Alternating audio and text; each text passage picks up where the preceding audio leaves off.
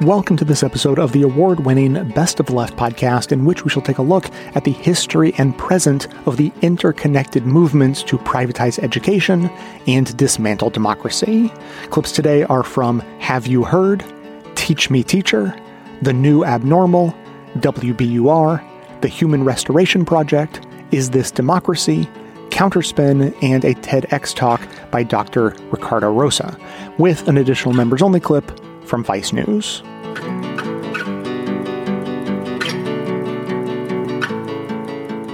from Reconstruction, where uh, you, had people saying, let's have poor people and rural people only do vocational education, up through um, the 20s to 30s, where there were uh, these Rosenwald schools, which um, you know, there's a whole story about how people sing the praises of how much Rosenwald did, and, and those schools were a godsend.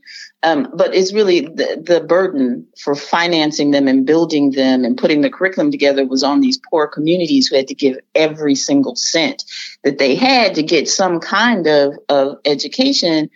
Um, through the 1950s, where where Brown v. Board, I mean, the country put uh, the the former slaveholding states put so much effort and money and and um, time and creative thinking into figuring out how not to integrate schools, how to how to uh, they would close entire school districts um, instead of of uh, thinking about how to how to integrate up through the 70s um, where you know we all know about the the struggles that the country's had with busing which fundamentally was about we do not want our schools educate uh, integrated.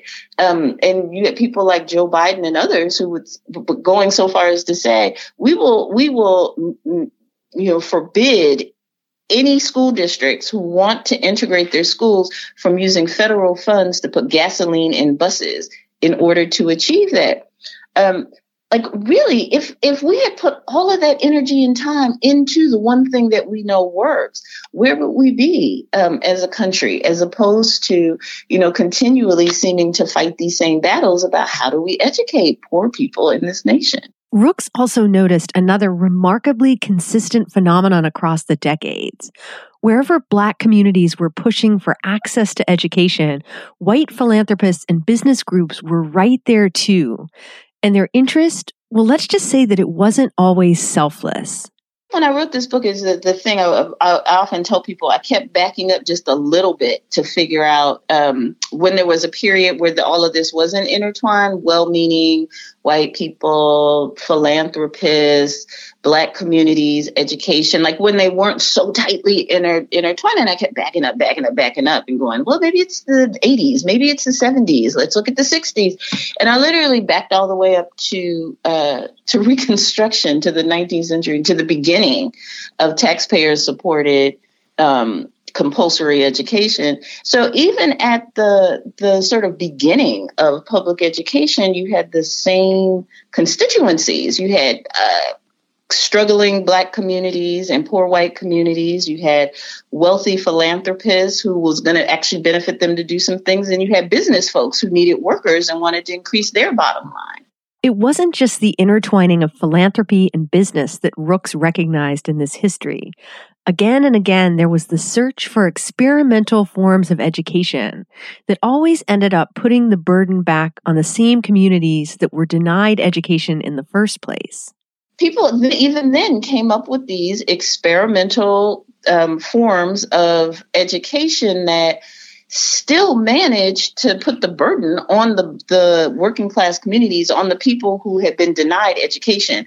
Um, Uh, because they were coming up with these idiosyncratic forms of education. So, so at that time, what they decided is all these different groups, from the philanthropists to the business leaders um, to the state legislatures, you know, they all decided that the best thing was going to be if they could take the money um, that was allocated for the education of the newly free Black people um, and the South being the South, and the South trying to reinstitute Jim Crow or reinstitute white supremacy, the, the idea that the, the whole region of the country was really organized along the idea of black black inferiority and white su- um, supremacy.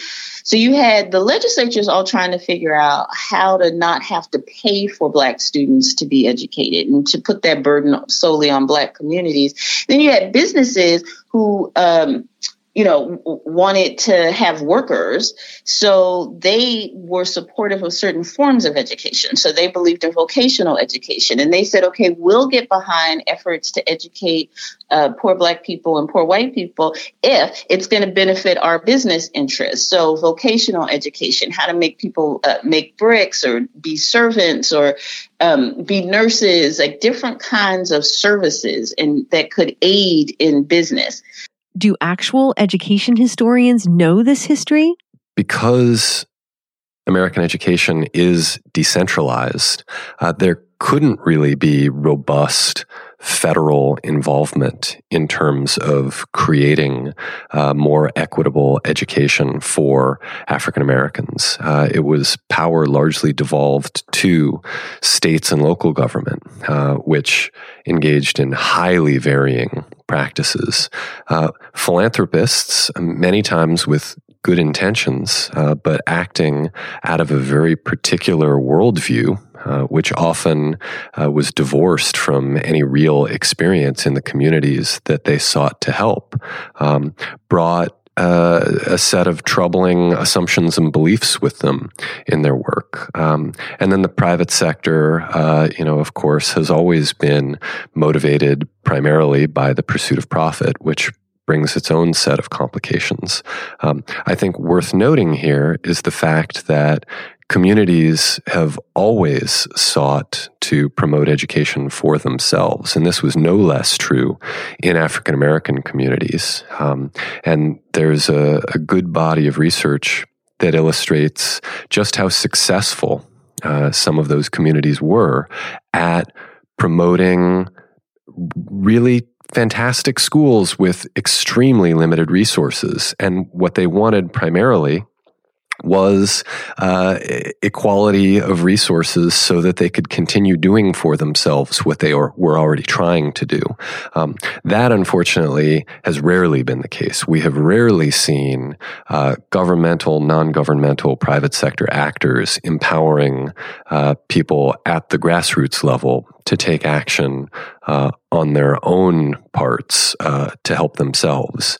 Um, and so, you know, I, I, would just add that that you know there's an interesting uh, historical absence there, which we have never really seen. Um, but beyond that, uh, you know, even to today, we still see um, these three sectors the governmental sector, the non governmental sector, and the private sector acting uh, in you know fairly expected ways in public education, uh, and and in many cases not entirely different ways than we might have seen 50, 100, 150 years ago.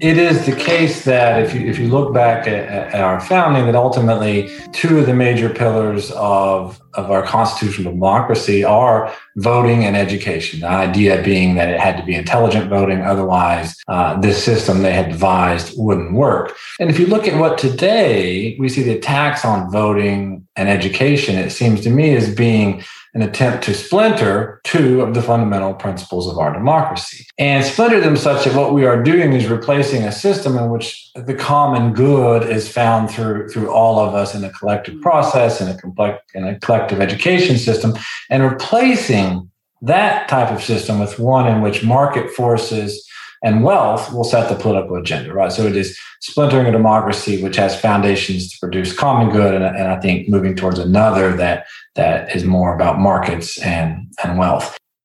Derek argues that the efforts to roll back democracy and privatize schools are especially intense in places where voters of color hold increasing sway. Maybe there's just a fear of too much democracy going on here. If you fear democracy, then you fear public education and you fear the right to vote. And so those are two things that, that have, have to be stopped. You got you might go one step further and say, well, does everyone fear too much democracy? Is that that all of America? I think we can narrow that and you begin to look at where these pieces of legislation occur. um, what you see is that the fear of democracy exists where there are more people of color. And I think the, the best example of seeing those forces come together, both sort of race, history, education, and voting, is in North Carolina following the last recession, where uh, low income students became the majority in public schools. Uh, President Obama had won uh, twice in that state. And the new legislature issued what was what, what Reverend Barber called a war on poor people. And that meant two big things gerrymandering by race the, the voting districts to suppress African American votes, making it harder for African Americans to vote, and cutting education and expanding privatization as much as any other state in the nation during that time. So, uh, unfortunately, this is a story of maybe wealth, race, education, and voting all coming together in a, in a perfect, uh, perfect storm. What we're seeing now is actually an old story because voting and education have been connected since the nation's founding, imperfect though it was. And the inverse is true as well. Attacks on public education have always been part of an effort to undermine democracy. I think what we have to understand was there was a vision, right, of voting and education being linked and part of democracy. And if you look across the arc of American history, what you will see is that each time that access to voting expanded, so did access to education and vice versa, right? And so if you look in the aftermath of the Civil War, in the immediate aftermath, right, there's two enormous phenomena that extend primarily to African Americans who'd been legally barred, but also to poor whites in the South. And it was the case that they said, look, if democracy is going to work in this place that's had a bunch of oligarchs running the system, we have to have public schools and we have to have more access to, to the ballot. And, and if we're going to have access to the ballot, we can't have people who aren't educated, right? We see that happen there.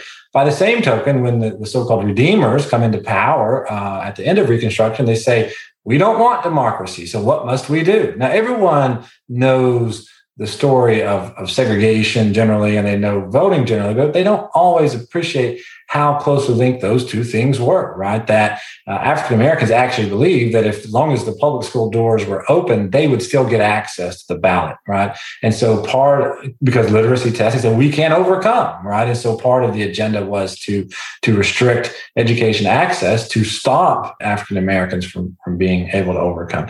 Fast forward to Brown versus Board of Education, where does uh, the NAACP LDF began in trying to reopen the democracy that had been closed? They start with public schools and then they move to the voting rights. And so, at least at those uh, three or four major points in history, what we see is that those two things, voting uh, and access to education, have, have never been separate. And so that's why in my book, I sort of emphasize that you have to understand that an attack on public education has always been right? A central part of the attack on democracy itself. So it's not like they're just going after teachers or public education budgets for its own sake. It is part of a larger agenda, as Jennifer was was referencing earlier. Now, of course, Derek wasn't the only historian on hand. Our own Jack Schneider also makes the case that there's a reason that efforts to undermine democracy and dismantle public education have so often gone hand in hand. My answer to this would be very similar to Derek's, except I would emphasize the piece about denying education and equal education to those who you would like to deny equal membership to right? That those two things really do go hand in hand. So you know the positive version of this story is that if you want a democratic republic you need to have public education right? It can't be left to chance, that people need to be prepared to play an equal role in our society. But of course, education does this other thing it raises people's expectations, it gives them a greater sense of themselves and their possibilities, right? It reaffirms the dignity and value of their lives. So if what you want is to curtail democracy, then you need to curtail education. And we can see that there's a logic here right? The logic is that educated people will not only be prepared to participate as equal citizens in society, but they'll also demand equal membership. And so this is one of the things that concerns us so much today is, you know, we are of course all advocates of public education. And so we would be outraged by these efforts to dismantle public education even if that's all they were about. But of course, they're about something much bigger than that It's about limiting opportunities and it's about limiting equal membership in our society. And as Derek alluded to earlier, it's often because people of color are making demands for equal membership. It's because economically marginalized people are making demands for equal membership. So these things have always gone hand in hand and they continue to go hand in hand.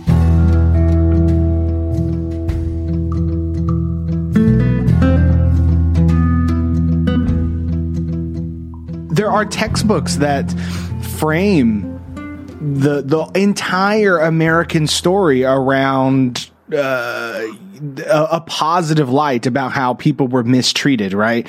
Like they they they, they frame westward expansion in the context of people needing more room for slaves and mm-hmm. and things like that you know ignoring the fact that what slavery was and how it stayed and and what it did to generations and ignoring the you know the slaughtering of you know native americans and everything else that's gone into this and when we start politicizing facts and this yeah. has been kind of this has been kind of the case of uh, what's happened in politics over the last several years um, mm-hmm. is it, it, it becomes you know people start using these terms like well that's you know we don't want anti-american education and we, we you know we want american education we want to we don't want to make our kids hate our country um, but there's there there's so many things that are that, you know those are gaslighting terms to say that right. that teaching facts is anti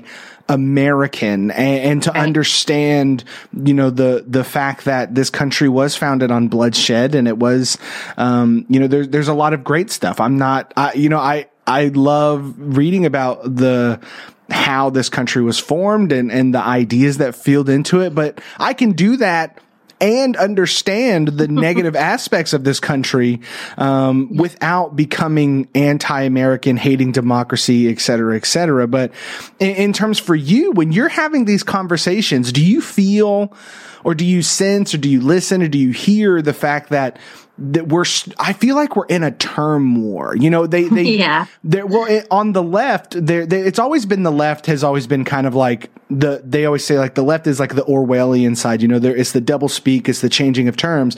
But I feel like this is this is just something that is infusing the attack on education is just the manipulation of what terms actually mean. Do you see that? Absolutely. Uh, when someone when it came up in, in Texas, you guys are in a world of hurt down there with the legislation that I'm, I've been seeing coming through. I mean, even to, to talking about taking away Martin Luther King Jr. from the curriculum, which is uh, wild because as far as like a sanitized civil rights leader, what we've done to him is pretty sanitary. And I, to take that away is just crazy. Um, but you know, there's a quote by uh, James Baldwin, and he talks about the fact that uh, I love America, which is why I reserve the right to criticize her. And that's how I feel too. And um, when I told you I graduated without any knowledge and I went to college and I, I learned this stuff, I didn't, I never once thought, I hate America. Like I never, that never occurred to me. What occurred to me is I don't know half the crap that's happened. And like, I feel like I need to know that to be a good citizen. And your um, listeners may probably don't know that I'm white, but I am very white. Um, and I teach in a very white area. 98% of my students are white. I've taught in this fashion. I have never had a child say, I'm embarrassed to be white. And you hear conservatives say that. You'll hear, um, and let's just talk about that for just a minute. This isn't new. Um, this has come around many times. And because I do teach American Lit, maybe we can all think back to the Crucible. And the Crucible was, w- when you remember, it, you think, oh, it was about the Salem witch trials. It was not. It was about um, the Red Scare during the 1950s. It was Arthur Miller talking about what it was like to live through this time, you know, as politicians, as teachers, as professors, as people just living their life, um, being attacked and being called communist. And um, that's what the play was about. So we this isn't new. This comes up all the time. You can go back to the 60s, 70s, 80s, 90s, and you will see people saying that teachers are un-American or um, you know indoctrinating children. well, that word indoctrination is hilarious because if you think that any of us can indoctrinate a child, you have absolutely never been in a classroom with 30 kids ever. It doesn't happen. Um, and then the CRT movement is strange because when it happened here in Missouri, I called um, one of the lawmakers who was sponsoring the bill. His legislative his legislative aide answered, and I said, "Hey, you know, I'm a teacher. This is not happening." He says it is happening, um, and kept referring to critical race theory. And I said, "Hey, can you?" What is critical race theory? Because I don't even know what you're talking about. And he didn't know. And he asked me to Google it. And I was like, You wrote a bill and you don't know what it is. And I'm a teacher who teaches social justice and I don't know what it is. So how could this be going on? Um, and so then a light sort of clicks on. You're like, this isn't about CRT. And then um, you start looking at what they're actually talking about. They get parents and folks riled up about something that isn't happening, and then the the talk starts moving towards um, you know, scholarships for private schools, um, charter schools. And then you have people outright just saying that this movement is really about privatization. And um, I think that your listeners and everyone who has heard this argument really needs to understand um, that this is a grift. It's folks looking to privatize schools, and they're using this um, this boogeyman CRT uh, to get people to turn their head while they pick their pocket. Um, the, if you look at the people who are showing up to schools, they're very organized. It's not grassroots. Um, there's a group in Missouri called Missouri Prosper, and they are backed by lots of money. Um, that some we can trace, some we cannot. But it's not a parent group. They're showing up to local board of education meetings and having, you know, just drop down fits, and they're not even local folks. And so I think everyone really needs to open their eyes and understand it's not about CRT, it's about privatization. Our ad system respects your privacy, but if you'd like to get rid of them entirely, we would love to have you as a member of the show. Members enjoy an ad free version of the show, as well as bonus episodes and bonus content in each regular episode, plus extremely handy chapter markers that help identify and navigate the clips. Sign up for membership at bestofleft.com slash support. If you ask a parent, do you want to support public schools or do you want more choice? The last polling we've seen 80 to 20 split they want to support public schools. So the key is and that's the campaign. It's a campaign for common sense solutions. It's a campaign to make every public school place where parents want to send their kids educators want to work and kids thrive. And what we know from all of our lived experience and from the teachers and the bus drivers and the school staff is that if we do these four things, expand community schools, so we have wraparound services and extended learning opportunities, and schools become hubs of community, expand them. Have 25,000 of them instead of 2,500 of them right now. The second is let's make learning fun. Let's make sure that kids enjoy it, work with their hands, do teamwork, do experiential learning. And in the places we do that, like in career tech ed, we have a mm-hmm. 94% graduation rate and 74.2% of kids go to college. Then let's actually deal with issues like, you know, making sure we recruit and retain enough teachers and a diversified teaching force. And the last thing is, as they're trying to divide, we got to deepen the relationship between parents and educators. And let's work on that. So, what I've tried to come up with, based upon everything I see in America right now, in schools right now, and what I see in terms of research and common sense is how we're going to overcome the mental health crisis and how we're going to overcome learning loss. And more importantly, how we actually help kids, kids and their families be prepared for life, career, college, and citizenship. So I'm trying to say this is not ideological. And frankly, no one on the right has attacked the four strategies that I push forward this week.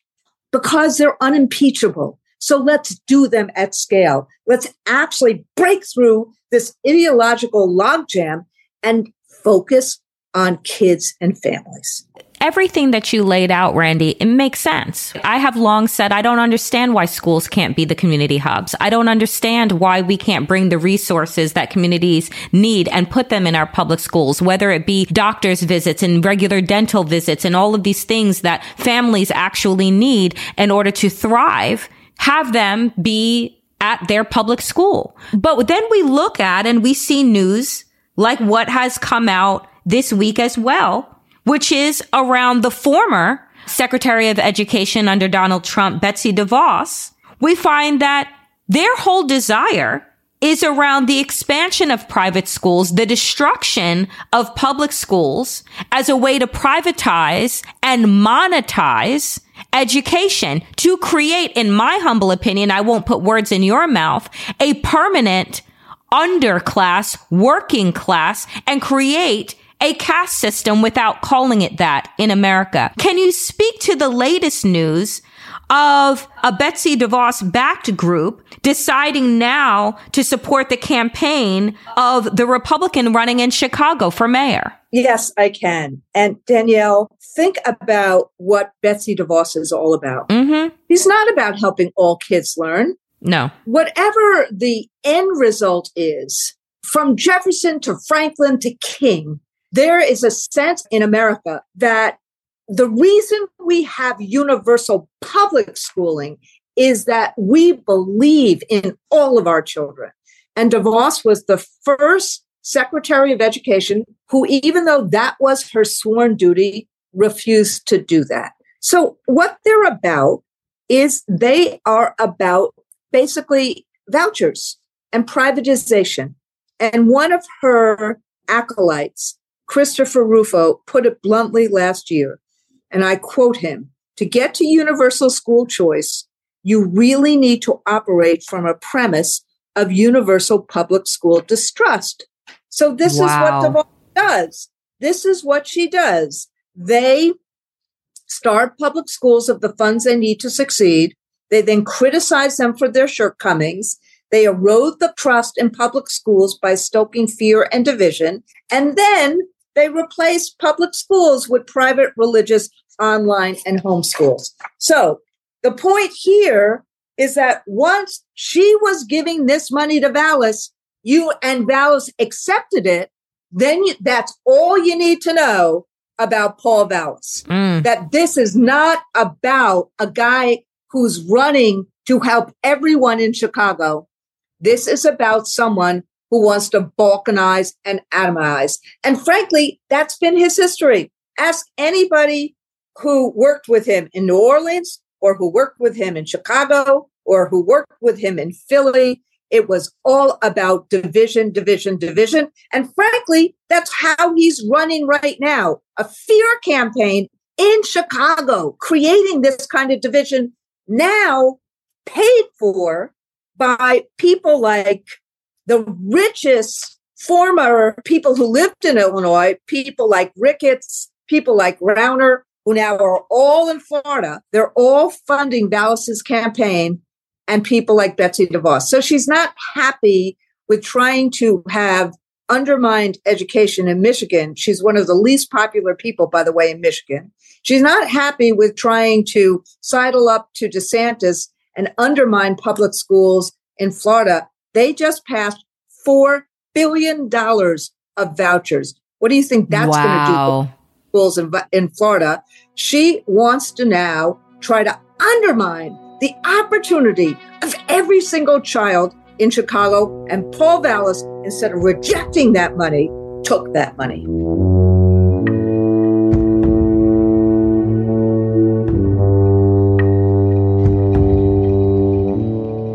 Teachers' unions are among the fiercest critics of charter schools, and that should come as no surprise.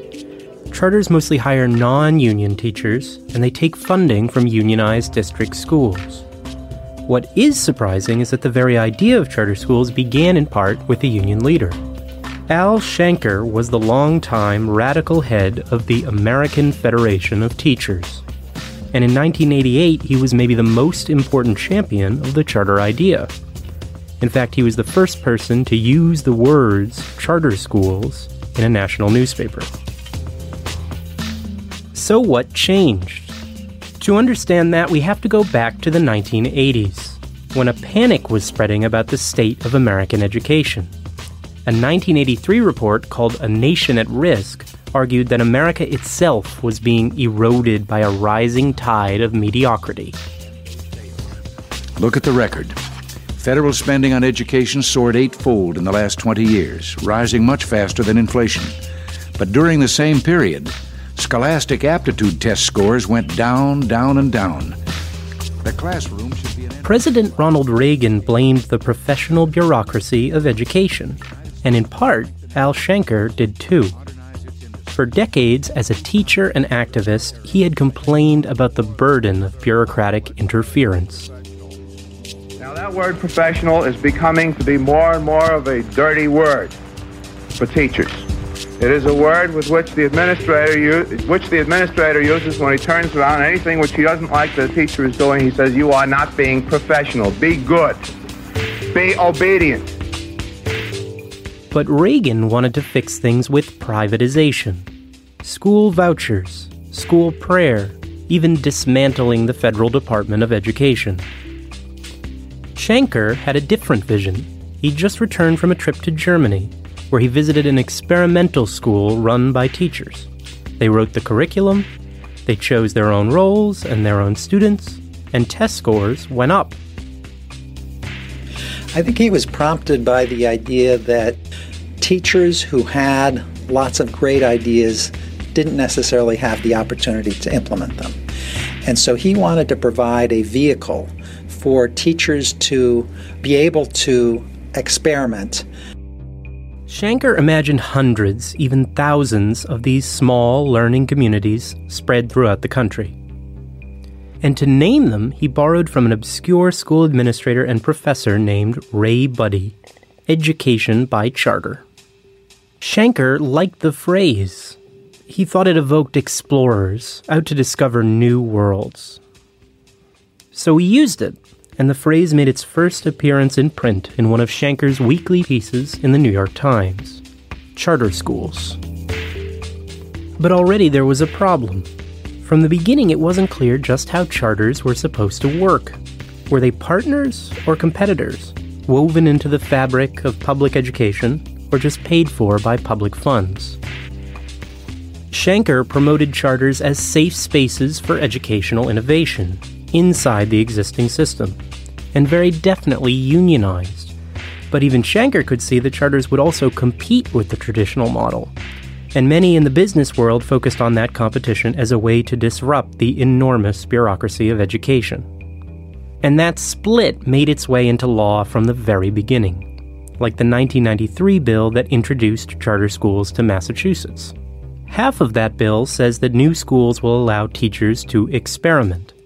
The other half says they'll enforce competition and accountability. As states began to pass their own ed reform laws, Shanker watched as that competitive view of charter schools won out. In the end, he walked away from his own idea. By 1993, he dismissed charter schools as a mechanical gimmick. And that was the beginning of the fight that continues today.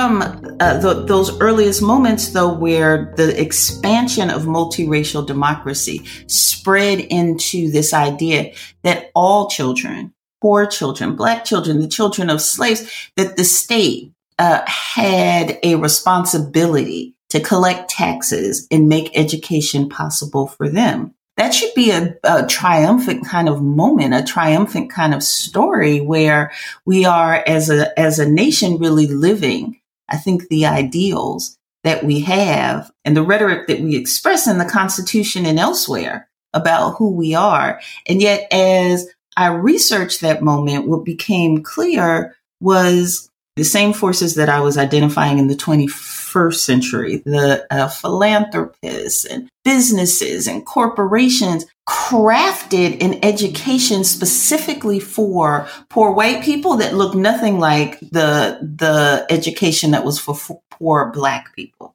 Um, poor black people, uh, newly freed black people were uh, supposed to be tra- uh, trained in the trades they were supposed to be taught vocational kinds of skills. There was none of the let your mind soar, become an artist, become a, it was, can you make bricks? Um, let's teach you how to farm with technical specificity. And that uh, this kind of education depended on segregation. It depended on having Black people and poor people and Indigenous people live in areas of the country or in places where it was just them.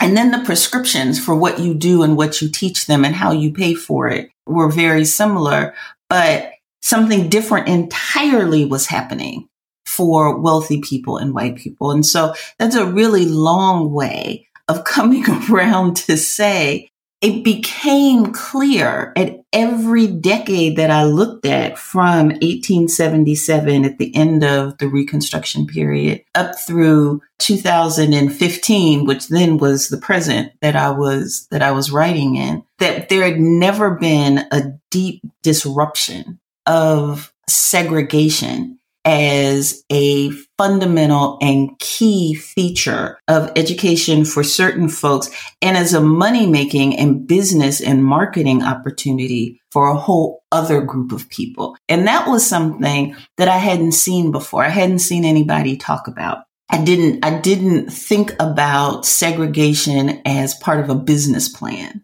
as an uh, educational ideology that it you know these business plans for companies which at the time you know was things like teach for america and the rise of charter schools. And uh, i hadn't thought about how much money they were making and how dependent they were on poverty and the segregation of, of racial and uh, economic poverty uh, people who were poor and or black or indigenous they had to be those things in order for them to make money, in order for these businesses to make money. They were failed business plans in the absence of segregation. So I honestly just started to wonder, is it that the reason that we have this intractable problem, this thing that we keep saying we're trying to solve, we keep coming up with, with ways to deal with, you know, how racially specific educational achievement is um, and educational access. But is part of the reason it's so hard to solve is there's simply too much money to be made in having people be segregated and offering to educate them outside of the public education system that many people pay a lot of money in taxes to keep going.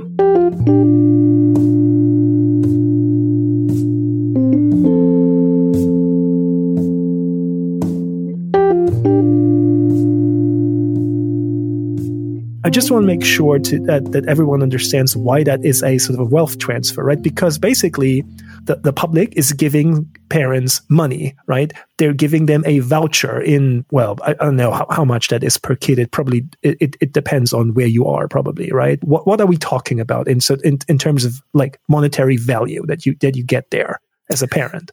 So we're we're already venturing into the weeds here because yeah. some like some states treat this as just what you described. This yeah, is like okay. a straight up voucher, which is you know this that's a vision that dates back to Milton Friedman. Yes.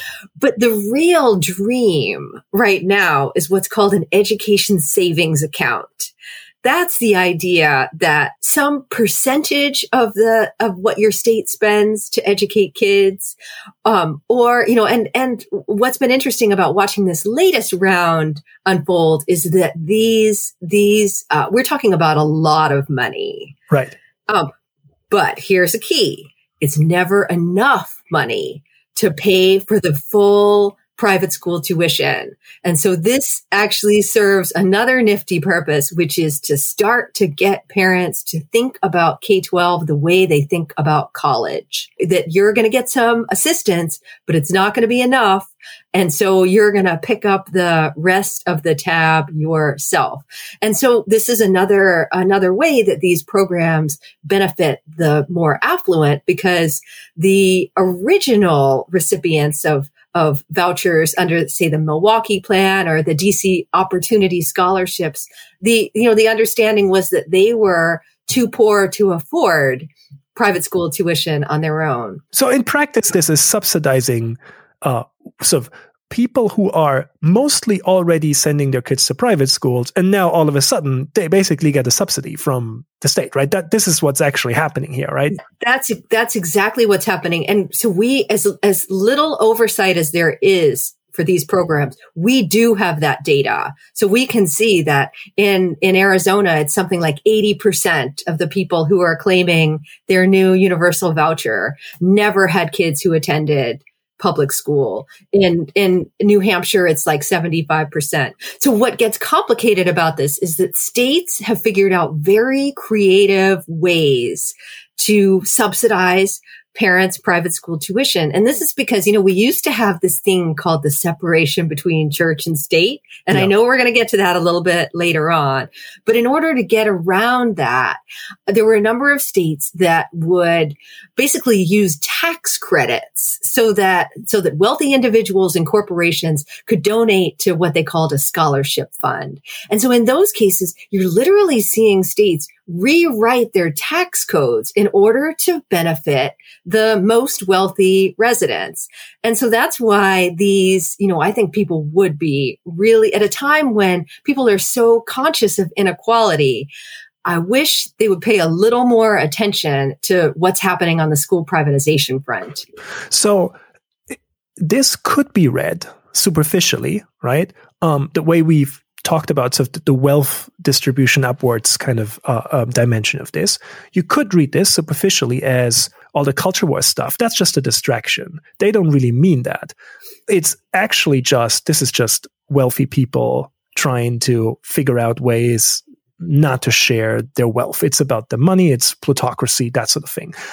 But that's probably not an adequate understanding, uh, an adequate way to understand what's going on here because you already sort of tied it into that broader sort of uh, attempt to roll back the post 1960s civil rights um, order, right? And and and there, right, that is not just about the money. It's not just about. it, it is absolutely also about wealth distribution upwards, right? Um, but I think we need to be we need to make sure that it's not an either or, right? It's it is about the money, but it is also about these sort of social and cultural issues. Because again, undermining public education serves both causes. I think that is sort of where, uh, if if if you so from the perspective of the right, they're like, wait, what are you talking about? It's either about the money or about the sort of culture war stuff. It's both. That's the beauty of this, right? Public education is from the right's perspective, a sort of a threat to traditional hierarchies of wealth. That's where the sort of resource redistribution comes in. But it's also a threat to traditional hierarchies of race and gender and religion, right? Because again, it, it can be potentially uh, empowering sort of through civics education. And then people start asking questions about sort of the traditional status quo. And they are aggressively opposed to any attempt at sort of leveling hierarchies, right? Of race, gender, religion, but also wealth. And again, that's why that's the quote unquote beauty of this the game that they're playing. They get both. Is is that a of fair way to sort of think about this kind of stuff?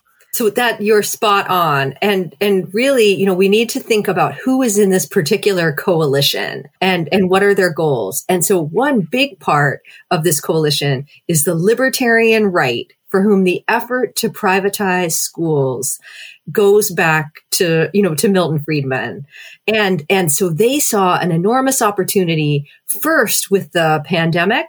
We mentioned at the end of our book that, you know, like within minutes after school shut down, the Heritage Foundation came out with this kind of faux official report um, instructing states to immediately begin restructuring their their school funding systems so that money would go directly to parents. They would fund students, not systems.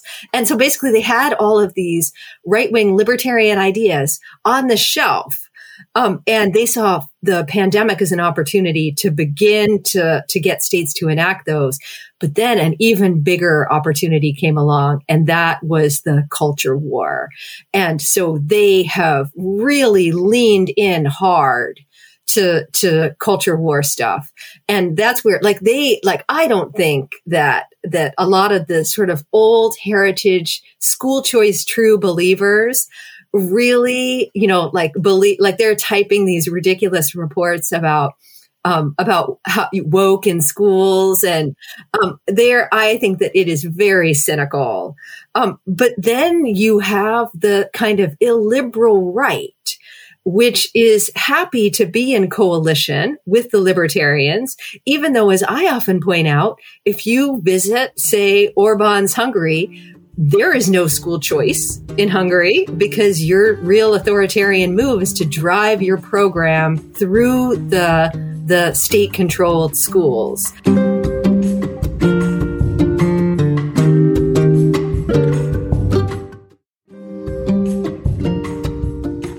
In my book, uh, Slaying Goliath, I refer to Bill Gates and Mark Zuckerberg and all of these tech titans and Wall Street and on and on as disruptors.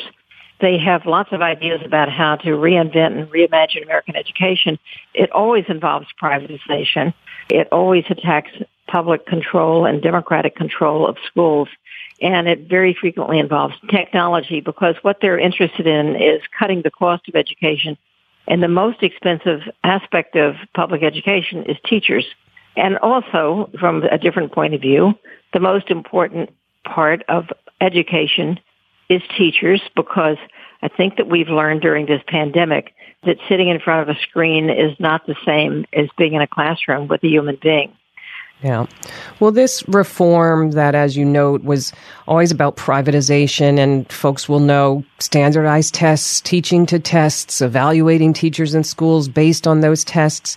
It was also, or has been marketed as being in particular good for for poor kids and for black and brown kids and saving them from what we're always told were failing schools.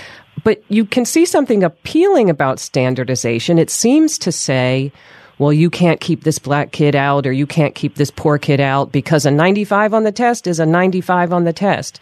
But it doesn't work that way. It hasn't worked that way. No, it hasn't worked. It's actually been a, a, a tremendous failure the effort to standardize people always fails because we're all very different. We all have different things we're interested in, different abilities to be cultivated, different passions. And a good teacher knows how to bring out the best in all kids. A machine is simply a machine. And I don't think if you look back over the past decade where these so-called reformers have been promoting standardized testing and using tests for everything, to evaluate teachers uh, having common core standards where everybody in the country is allegedly learning the same thing at the same minute. We haven't seen any change whatsoever if we look at test scores. The scores have been flat on the only measures we have that are outside the manipulation of politicians, and that is we have a national test called the NAEP, National Assessment of Educational Progress. The scores on the NAEP, since we've had Common Core, and since we've been trying to standardize everybody and everything, have been completely flat. So we've managed to standardize flatness and mediocrity, and it's been a disaster. We've also seen, and I think this may be one of the most troubling aspects of this era, a dramatic decline in the number of people wanting to become teachers. The enrollments in teacher education programs, whether they're graduate programs or professional programs, even undergraduate programs, has simply collapsed and many institutions have lost a third to 40% or even more of their prospective students. And this is because we've been through an era of saying that education can be standardized and turned into a mechanical thing and that teachers are test proctors rather than teachers. Teachers want to see the faces of the children They want to see that they're having an impact. They want to be able to encourage children face to face. They want to speak to those kids who need extra help and give them that extra help. And unfortunately, computers can't do that. This is the great irony of Bill Gates. He's got more money than almost anyone in the world. He can do whatever he wants to do, and there are no consequences and there's no accountability for his failures. And he's, from what I gather, I'm not in the public health field. I hear that he's done good things in public health. He has done horrible things in education. Everything he has undertaken in education has been intrusive. It's been a failure. It's discouraged teachers. It's actually hurt the kids that he intends to help. It's done nothing to improve the lot of very poor kids and it's advanced the narrative of privatization. You have to understand that for 20 years and more, really since 1983 when Reagan was president, there has been this narrative that our public schools are failing and something dramatic needs to happen, throw something at the wall. Well, I frequently ask people, if our public schools are failing, how do we get to be the, the most powerful nation in the world?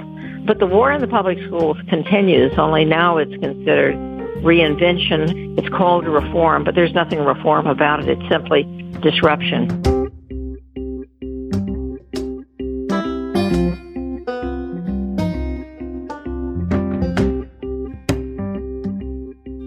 With the advent, with the introduction of high stakes testing, right? Family dynamics are being colonized even more to the point where I am now, as a parent, becoming the homework police right? I have to monitor these homework assignments that my children are bringing home that are totally mindless and all about test prep, right? Not only that, I get letters from the school every now and then telling me to make sure that my child gets a good night's sleep, because he has a test in the morning. Or make sure that you feed your child a good breakfast. There's a test coming up, as if I don't already do those things. Right? Now, Gabor Mate, who's a brilliant medical doctor in Canada, looks at the effects of post industrial capitalism on family dynamics. And he concludes that even the brain chemistry of children is changing because no longer do we have a situation where we have parents in the home that are non stressed, emotionally attuned, ready to connect with children. Even when we are present, we are really not present. Our brains are scattered. We're not connecting with them on the level that we should. Right? About 3 million children in this country are on ADHD medication. Right? About half, half a million children in this country are on very heavy antipsychotic drugs. Right? A new report shows us that nearly half of American adolescents can actually be classified for some type of mental disorder. Now think about that. On top of that, the situation for students of color, particularly immigrant students, are more horrific because schools are, are deculturalizing institutions. As Angela Valenzuela has pointed out, schools practice what is called subtractive schooling, right? They erase the native language that students bring from wherever they're coming from. And so now, not only do you have a situation where kids are not able to connect with adults, causing all types of behavioral issues, you have a situation where the very vehicle that would cause you to connect to adults, the language, is being erased. So you have the older generation speaking one language and kids uh, very often uh, not responding, right? Not being able to speak. What does high stakes testing have to do with racism? Well, first of all, high stakes testing is certainly about racism because of uh, you have to look at its history. Its history, right? Its history will connect it to racism, and the effects that it's having in the world is also connected to racism. So let, us begin with history. High stakes testing came about in the early 1900s out of a movement called eugenics. Now, eugenics back in the day, 1900s, was a science. It was considered a science. You know, I went to the University of Wisconsin Madison A lot of eugenicists did their work out of Madison. It was considered a science back in the day. Lewis Terman, the very first educational psychologist, was a eugenicist. Right? And he was the first advocate of high stakes testing in schools. Tests that are not sort of culturally congruent with many groups. Ada Hollingworth was the founder of what's called gifted and talented education. She was a eugenicist, right?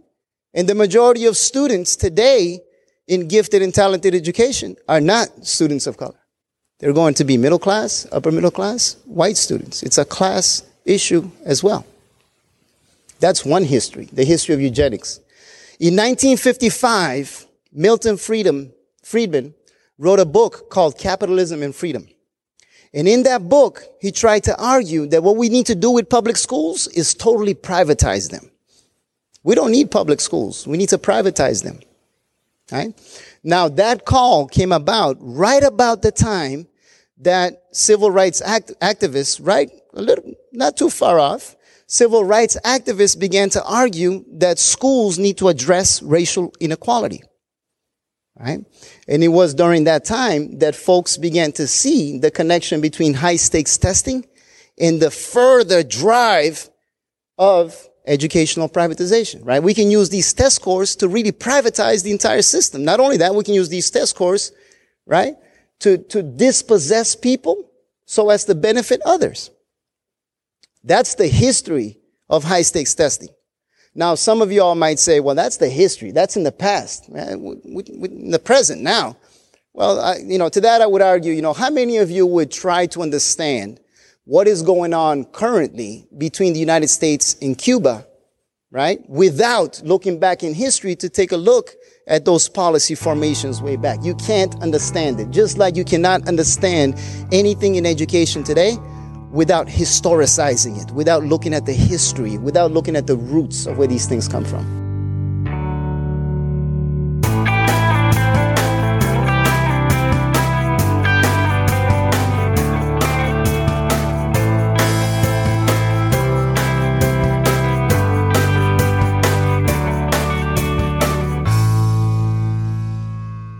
We've just heard clips today, starting with Have You Heard in the first two clips, addressing the long history of white philanthropists not doing a great job of fixing the problems with segregated schools, and the ties between education and democracy. Teach Me Teacher described critical race theory as the new Red Scare being used as a smokescreen for privatization. The New Abnormal explained how culture war issues are used to push privatization. WBUR told the history and origin of charter schools. The Human Restoration Project highlighted how the privatization of schools has always been a business model that depends on continued poverty. Is This Democracy explained that voucher programs redistribute wealth upward. Counterspin spoke with Diane Ravitch about those who disrupt public education only to make things worse, and Dr. Ricardo Rosa in his TEDx talk explained why it's important to understand the history of the problems we have with our education system. That's what everybody heard, but members also heard a bonus clip from Vice News giving a glimpse into the world of homeschooling and its strong ties with the conservative movement and Republican Party to hear that and have all of our bonus content delivered seamlessly to the new members only podcast feed that you'll receive, sign up to support the show at bestoftheleft.com slash support or shoot me an email requesting a financial hardship membership because we don't let a lack of funds stand in the way of hearing more information. And now we'll hear from you.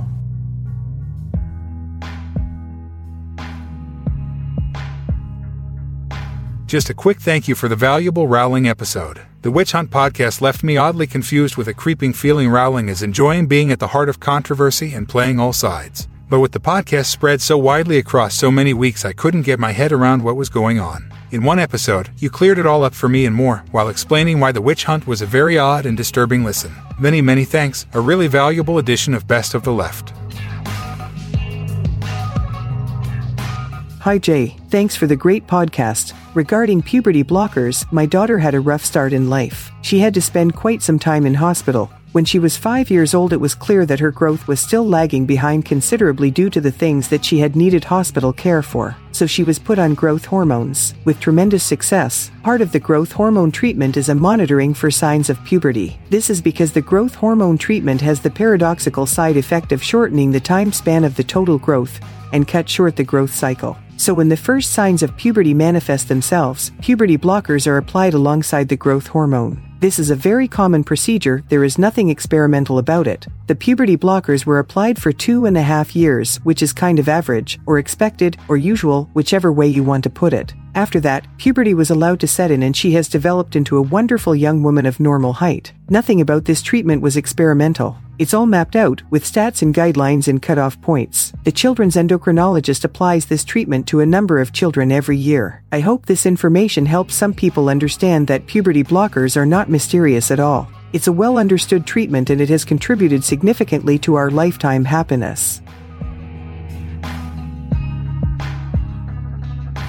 Hi Jay, this is Boris. I feel bad that my first message to you is critical while I have missed so many opportunities to shower you with praise on the dozens of great podcasts and hours of nuanced debate. I hope you see it as a sign that I care about your podcast and this topic and want to learn about my own blind spots. Anyway, here's my short and oversimplified opinion on the Nuremberg trial episode. Yes, I get it. And I agree, smart, famous rich white people with a huge following should be held to higher standards than representatives of oppressed minorities. I agree that J.K. Rowling is being disingenuous when she claims she is just asking questions. Her accusations of fascism, even if they are a tit for tat response in an out of control discussion, are wrong and irresponsible. Still, I think you are fighting the wrong enemy. Rowling maintains non trans women are different from trans women, and any new regulations should take into account concerns of all parties. We don't know what she really thinks, but these statements are not particularly extreme and not an existential threat. I live in a country, Belgium, with one of the oldest pro LGBTQ traditions and strongest legal protections. Her opinions would be considered mainstream here and not cause any uproar even if she had some public function.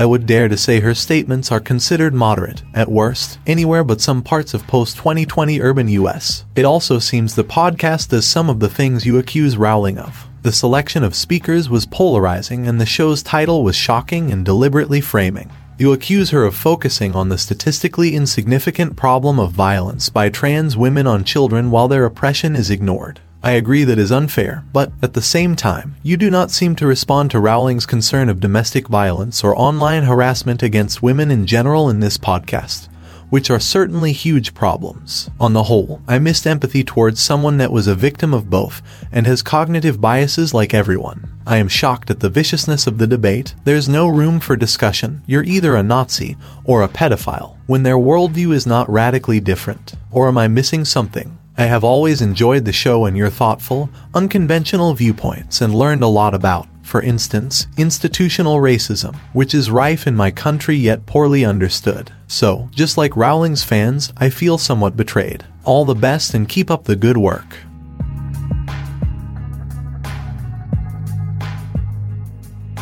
Hi Jay. I loved the latest episode of Best of the Left, which looked at some of the arguments of the nominally feminist section of the anti trans movement on the specific topic of classification as the first stage of the development of genocide. I have something to contribute. A while ago, I developed a presentation designed to stimulate thought and discussion on how societies do classify people on the basis of sex in contrast to how societies should make such classification.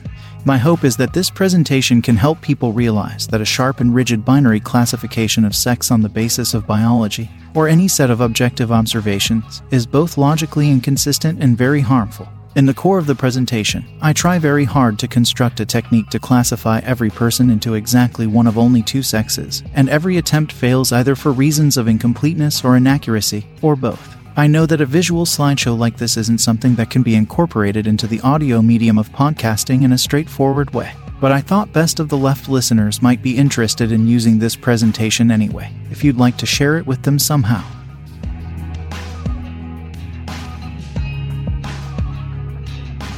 If you'd like to leave a comment or question of your own to be played on the show, you can record or text us a message at 202 999 3991 or send us an email to j at bestofleft.com.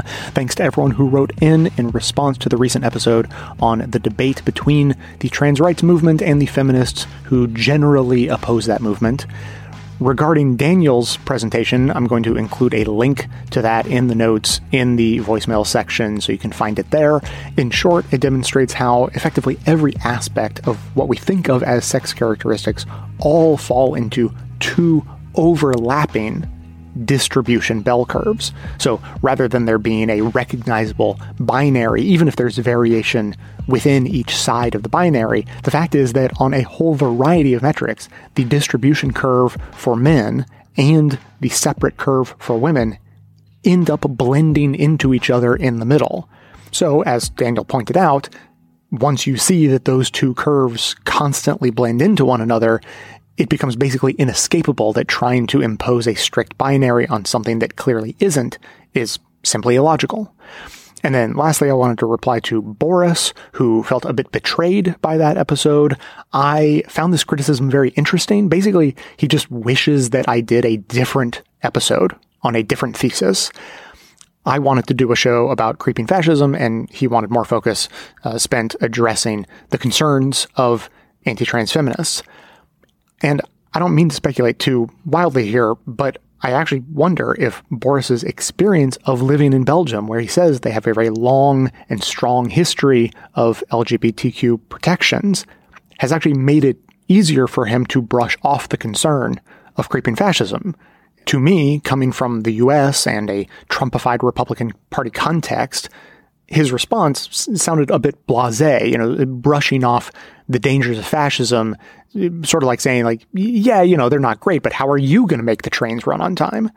Right? Um, it's like it's a legitimate question, but frankly, it's not the concern I think is the most urgent right now. But if you're coming from a context like Belgium and, and the fear of fascism is so far from your mind that you might think like, yeah, c- come on, let's, let's get on to the next set of questions. And depending on your context, that might be perfectly legitimate. That's just not the context a lot of people around the world are coming from. And something I said over and over again while making that episode was that it would be great if I could cover everything and do it well, but that's just not possible. So I stuck with my thesis and didn't let myself stray into too many side notes, of which there are many legitimate angles to cover, right? I mean, this topic is deep and wide and broad, and there are lots of things that uh, we could talk about.